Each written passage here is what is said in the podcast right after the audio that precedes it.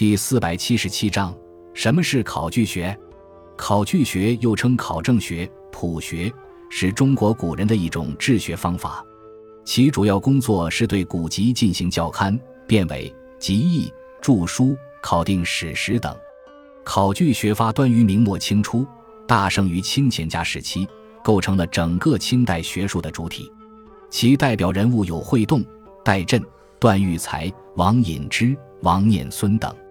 对于考据学在清朝兴盛的原因，后世多数学者认为，其乃是在清朝文字狱遍布的高压政治下，众多知识分子不敢写知人论事之文，于是躲进故纸堆中，从事古籍研究，乃是一种不得已的明哲保身之策。就考据学的作用而言，其对古籍所做的去伪存真、正本清源的工作，增强了古代文献的真实性。其注释也对后人阅读那些晦涩深奥的典籍起到了极大作用。另外，考据学也带动了文字学、音韵学、训诂学、地理学、历算学、目录学、教刊学、版本学等传统学术的发展。